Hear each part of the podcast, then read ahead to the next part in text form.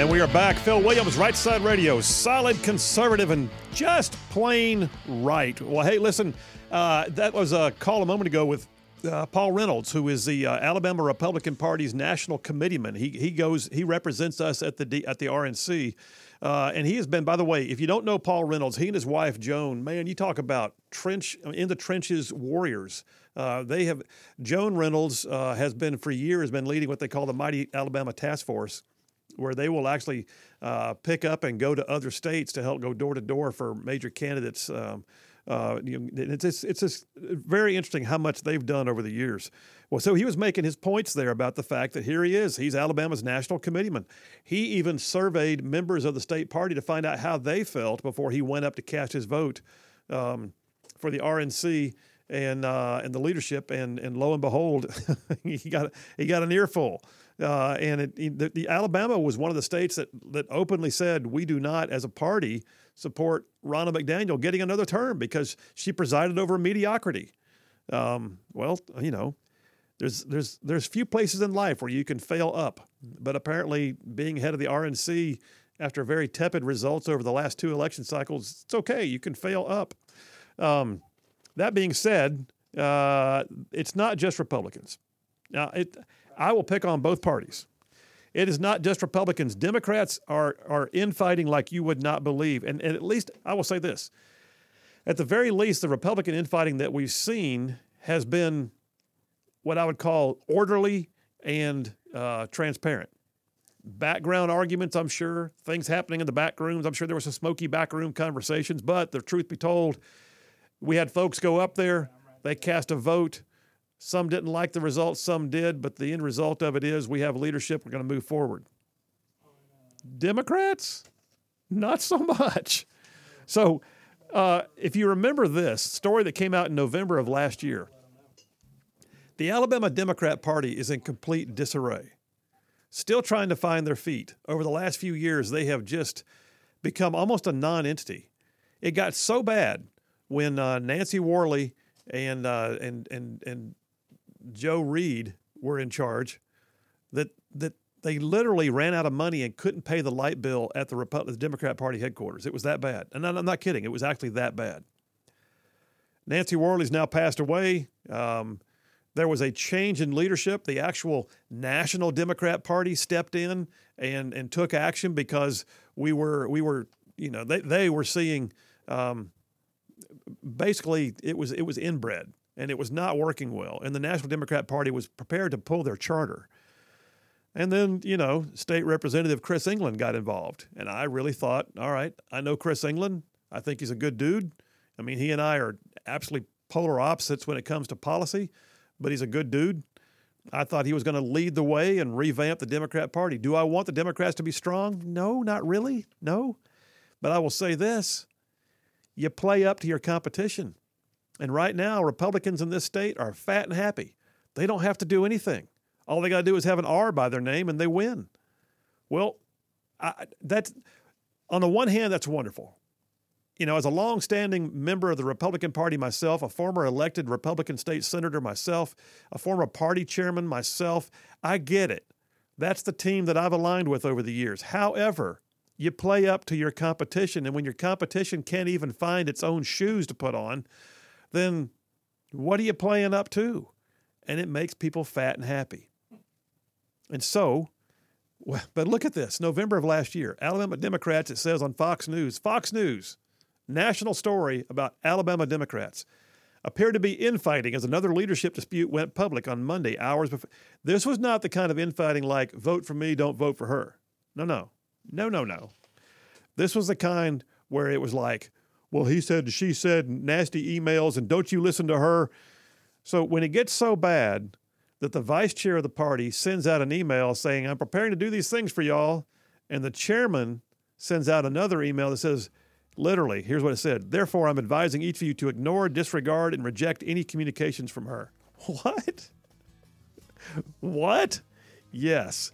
It is so bad that, that literally right now, Alabama Democrats are historically weak. They hold just eight out of 35 seats in the state Senate, 28 out of 105 in the House, no statewide offices, and they're so their infighting is so severe that the chairman tells the rest of the world not to even listen to what the vice chairman has to say. That ain't good. Phil Williams, Right Side Radio. More of this when we get back. Y'all stay tuned.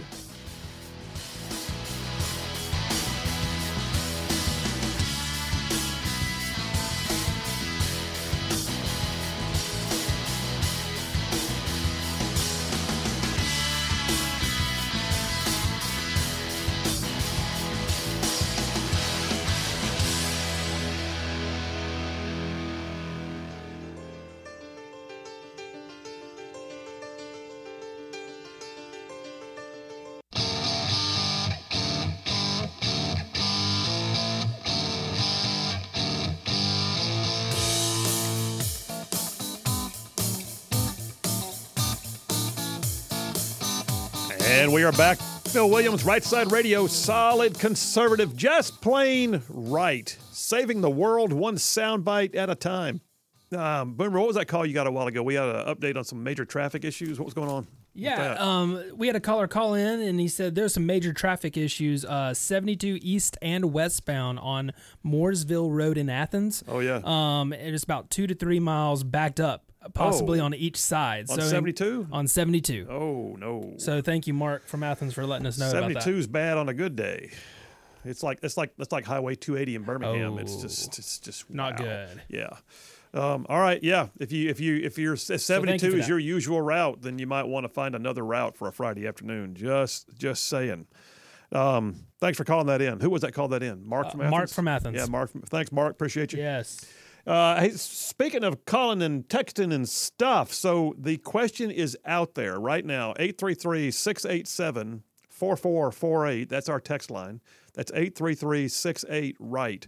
Here's the question We got 41,000 hours of closed circuit television footage from January 6th that Tucker Carlson's been given access to. My question to you what do you think we're going to find out in that 41,000 hours? And I want the wrong answers only.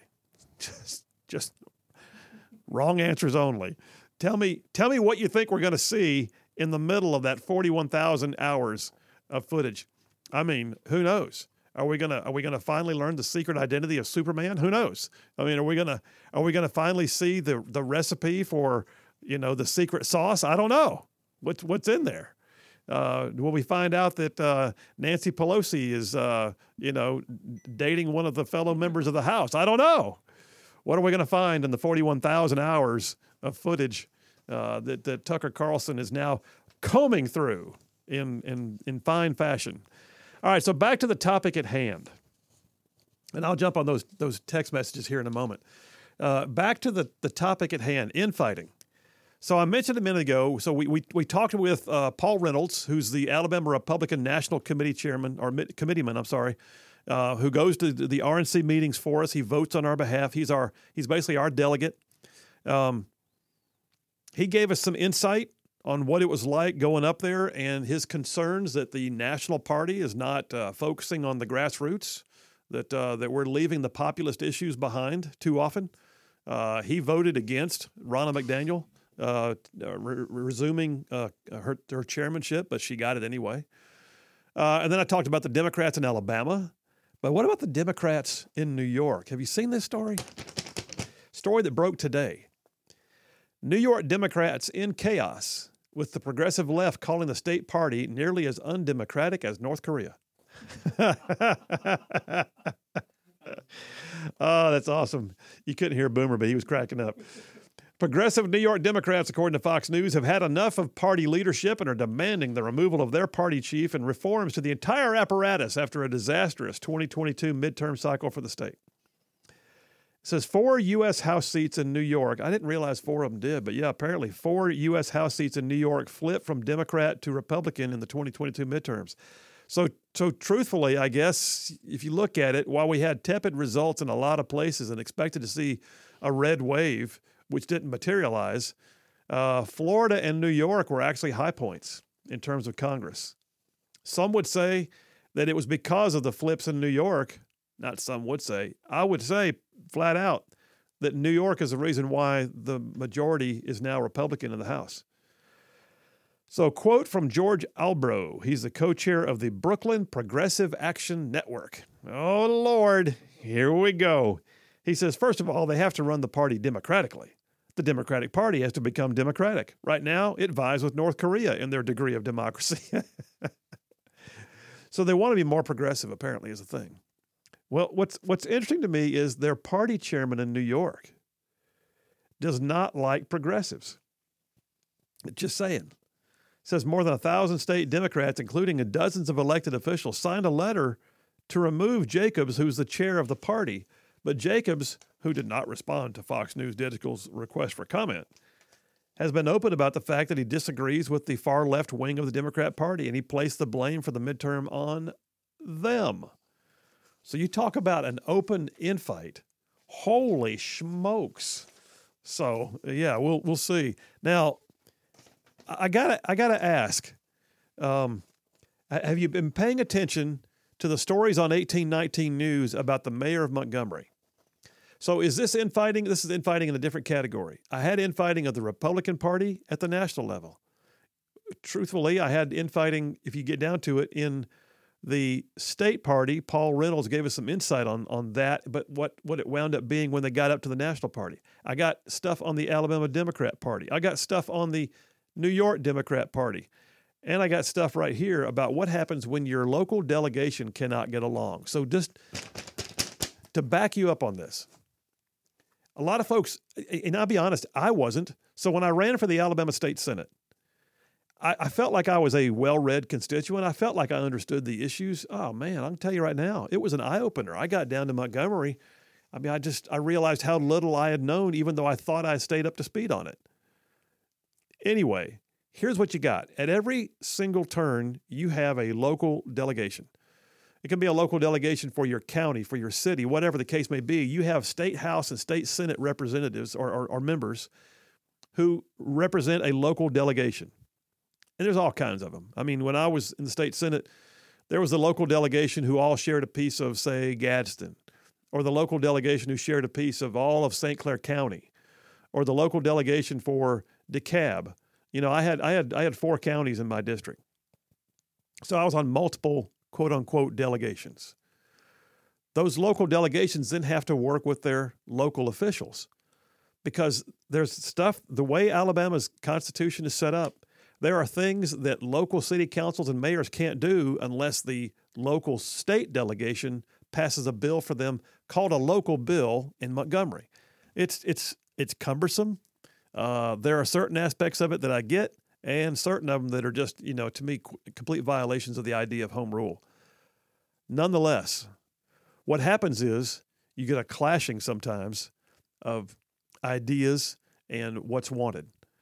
Like, for instance, right now in the Etowah County area, my old seat, we had State Senator Andrew Jones on the uh, air the other day talking about his desire to get rid of occupational taxes. Well, the fight is on right now because the former minority leader of the state house, Democrat Craig Ford, is now the mayor of Gadsden. He's absolutely opposed to the idea of losing tax revenue. So he's just basically making life miserable for Andrew Jones. Well, ain't nothing, though, compared to what's happening down in Montgomery. Talk about infighting among a delegation and its local leadership.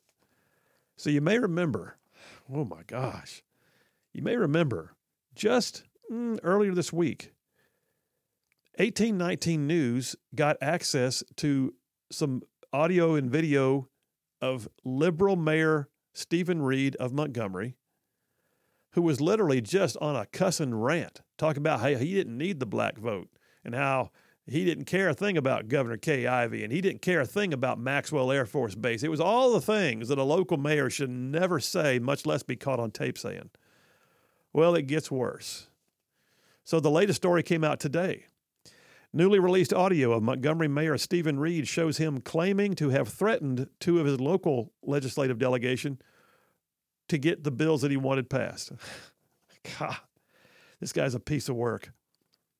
says the audio shows Reed claiming to have threatened State Senator Will Barfoot. I know Will Barfoot. I guarantee you Will Barfoot doesn't cow to threats. And State Representative Reed Ingram, I would imagine the same about him, seemingly attempting to garner favorable terms in a piece of legislation. Here's the quote Not a blankety blank business person in this world could get Reed Ingram off that blankety blank bill. He could have killed it himself. We threatened him, Reed said. I'm just going to tell you straight up. He was threatened. Will Barfoot was blankety blank threatened. That's how that blankety blank got done. This is this is the mayor of the capital city of the state of Alabama. Cussing like a ninth grader trying to show off on the playground, claiming he threatens other elected officials, claiming that he got his way because they effectively threatened those state elected officials. This is on the heels of him saying similar stuff. Well, the end result of that is here's how that plays out. Ingram was asked how things went. He and Barfoot both say, We don't know what he's talking about, but we don't cow to threats. The last quote we got here from Ingram says, I can tell you, I will not let a city of Montgomery bill pass without a 100% resolution from that city council. That's a promise as God is my witness, he said. I'm not going to let that happen. So I'm not going to take his word that everybody in the city council is okay with it. It's going to have to be a written resolution, or I'll kill every bill that comes from that city. This is what happens when you have infighting in your delegation. That mayor is going to wind up needing something someday, and he's going to have a delegation who listen to audio about what he says about them behind closed doors. I'm just going to tell you that kind of infighting, that ruins a community.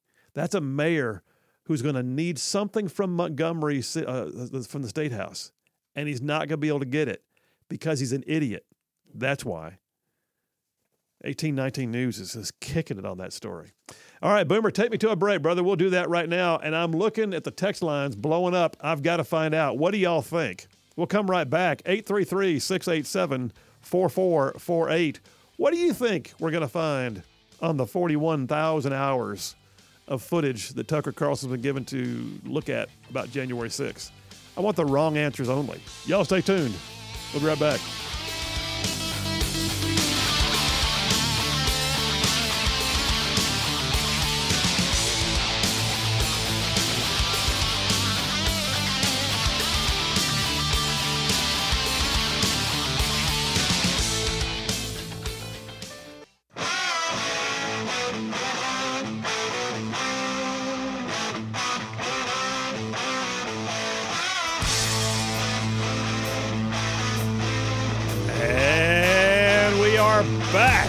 Right Side Radio. Solid conservative, just plain right. Text lines are blowing up.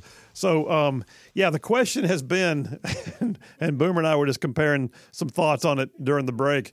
The, the question is 833 687 4448. That's the text line. The question is, what do you think we're going to see on the 41,000 hours? Of uh, footage from the January 6 events at the Capitol. Wrong answers only. Uh, Mike uh, from from Huntsville uh, texted in. He says you're going to find Joe Biden sniffing the ice cream workers' hair nets. I don't know, ice cream workers' hair nets. Okay. Uh, you know, I, I, I, put on here. Uh, I think we're gonna we're gonna find footage of Nancy necking in the back row with Hakeem Jeffries. I don't know. You know, just um, drag queen story hours happening in Schumer's offices. We, we don't we, we don't know what what else could be there. Uh, Glenn from Blountsville just texted in said they found the tapes that Auburn actually has a third national championship. Oh, thank you, thank you very much, thank you. He will be in the area all day. Um, what else? Uh, uh, Paul from Athens says we're going to find out that Rachel Levine is really Mitch McConnell in drag. That's good. Uh, Jeff from Indiana says, I believe we need the January 6th committee to investigate the January 6th committee and see what kind of shenanigans they were pulling. I, that's, yeah. Oh, yeah, no kidding. Um, Ken from Decatur says we're gonna we're gonna find Donald Trump and Mo Brooks just kicking some tail and taking names. I I, I cleaned it up a little bit because it's a family show, kicking some tail and taking names. Uh, JT from Lacey Springs says he's concerned though that the two years it took to get the tapes that some of it could have been altered. Well, I mean, brother, we'll just deal with it as we can. Uh, George from Huntsville, he says we're going to find out the protesters were all guilty. Okay. All right. We'll see. Uh, Rita from Scottsboro, she said, um, uh, where'd it go? I just lost it. So on the security tapes, we're going to really find out what happened to Jimmy Hoffa. there, there it is. Jeremy from Huntsville, he's got, he says about 141, he says 41,000 hours. We're going to find one, the burial site of Jimmy Hoffa. Two, the identity of the second gunner on the grassy knoll. Three, who was first, the chicken or the egg? Four, the sound of a tree falling even when no one is there. Five, the doorway to the fifth dimension. and six, the location of the Ark of the Covenant. And seven, what is in the basement of the Dome of the Rock? Eight, what is in the basement of the Taj Mahal? Nine, how many licks it actually takes to get to the center of a Tootsie Roll Pop? Wow. I don't know how to compete with that. I me neither. That was amazing. Jeremy from Huntsville has the most. Okay, so Jeremy from Huntsville has the most epic responses as to what's going to be on the forty-one thousand hours. Uh, this is good Friday afternoon stuff right here. Uh, the parts guy from Albertville, he just texted in. He says, "We're going to find thousands of hours of footage. Hmm, maybe of Jill Biden smooching. Yeah, that's we were. yeah, the first lady and the first man coming out of the uh, the, the janitor's Janitors. closet. Oh, Brian from Huntsville says Nancy Pelosi making out with the guy with horns. uh, Don from Hazel Green. Um, Don from Hazel Green just takes issue with the fact that he says Romney and McConnell are running the party. Okay, thank Don. We appreciate you. Thanks for being a new member of the text line. Uh, John from Huntsville texted in. Says, okay, what's the long one? That's what he says. Says the truth is the footage is going to show a lot of old congressmen taking naps and playing checkers and solitaire and having heated arguments over a game of bridge. When they're not taking naps or playing games, you'll see them on the phone with Joe Biden, and you can hear him saying no to Joe. Solitaire is a two-player game. uh, anyway, we got we got plenty more where that came from. Uh, we're going to switch gears here in a minute. Uh, at the top of the hour, Stephanie Smith from the uh, Alabama Policy Institute will be calling in, and we'll be talking with her about you know some things in education. Uh, folks, I'm just going to tell you, I, I it, the the level of wokeness that we're discovering in classrooms, and what's what's really crazy is they expose themselves. I mean, how many times are we finding a teacher who does a TikTok video and is excited about leading kids down a path to, you know, hypersexuality or training them how to be transgenders or keeping secrets from the parents or, you know, critical race theory and making them bow down. And I mean, it's every single day, it seems like a new something comes out that we go, wait, what? It, now, I'll, I'll be honest. I'm old. I get it.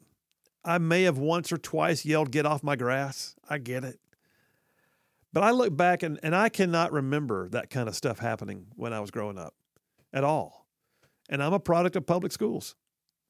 You know, I just, I know for a fact that some of my teachers probably had opinions that differed than what my family did. I never felt inflicted upon like this. I don't recall ever having an agenda driven teacher. Now, when I got to college, I remember having some professors who it was so obvious they were liberal, you know. Um, but but even then, I didn't feel like I was being treated like a second class citizen because I didn't align with their agenda. In fact, their agenda wasn't even part of the class. So when did it become a thing that it's okay? Have we just lost some of the uh, the, the, societal mores? Have we just literally seen a breaking down of the barriers such that some teachers just do not feel at all opposed to the idea of bringing their stuff to kids and basically trying to take kids and turn them into mini activists? When did that? It's not okay. Here's the bottom line. I asked the question. I was about to ask the question. When's that? When did that become okay? It's not okay. It's not okay at all. So, coming back after the top of the hour, we'll talk to Stephanie Smith about what she's hoping for in terms of an education agenda. We'll also talk, though, about what may happen in the Alabama legislature with education. I hope something. But then we're also going to talk about some things that have been happening around the nation that we just we can't sit idly by and let this happen at all. And and right now we got some people like Ron DeSantis who is I've got one article that says that he literally had a meeting recently with the Speaker of his state house to talk about an education reform package and lay out his agenda for what he's hoping for in education. Knowing that he's a single branch of government, he's coordinating to try and do more. When's the last time you heard about Governor Ivey meeting with the Speaker of the House to talk about making education better in Alabama? Have you? I haven't at all. And if she is, then maybe we ought to talk about it because we rank, you know, last in the nation. So at what point is the governor of the state going to become so proactive and forthright that she's willing to lay out an agenda and say, here's how we're going to make because by the way, she's the governor of the state. She is also by virtue of that position, she is the de facto head of the state school board. She has a say. She can even call a special session of the legislature to try and get them to help work on things that are necessary for whatever she deems pertinent.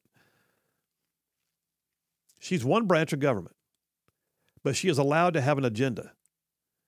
And right now, we are not seeing that. I'm watching in other states as they are taking the reins.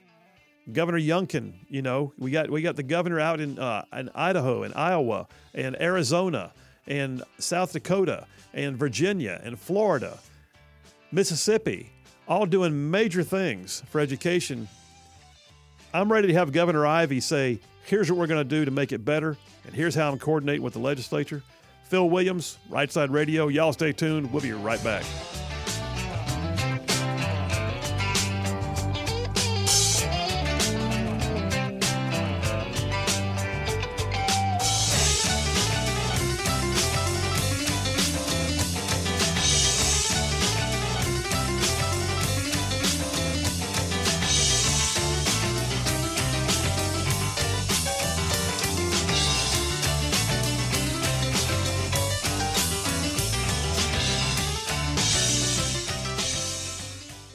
Hey, right side ruffians out there, you are listening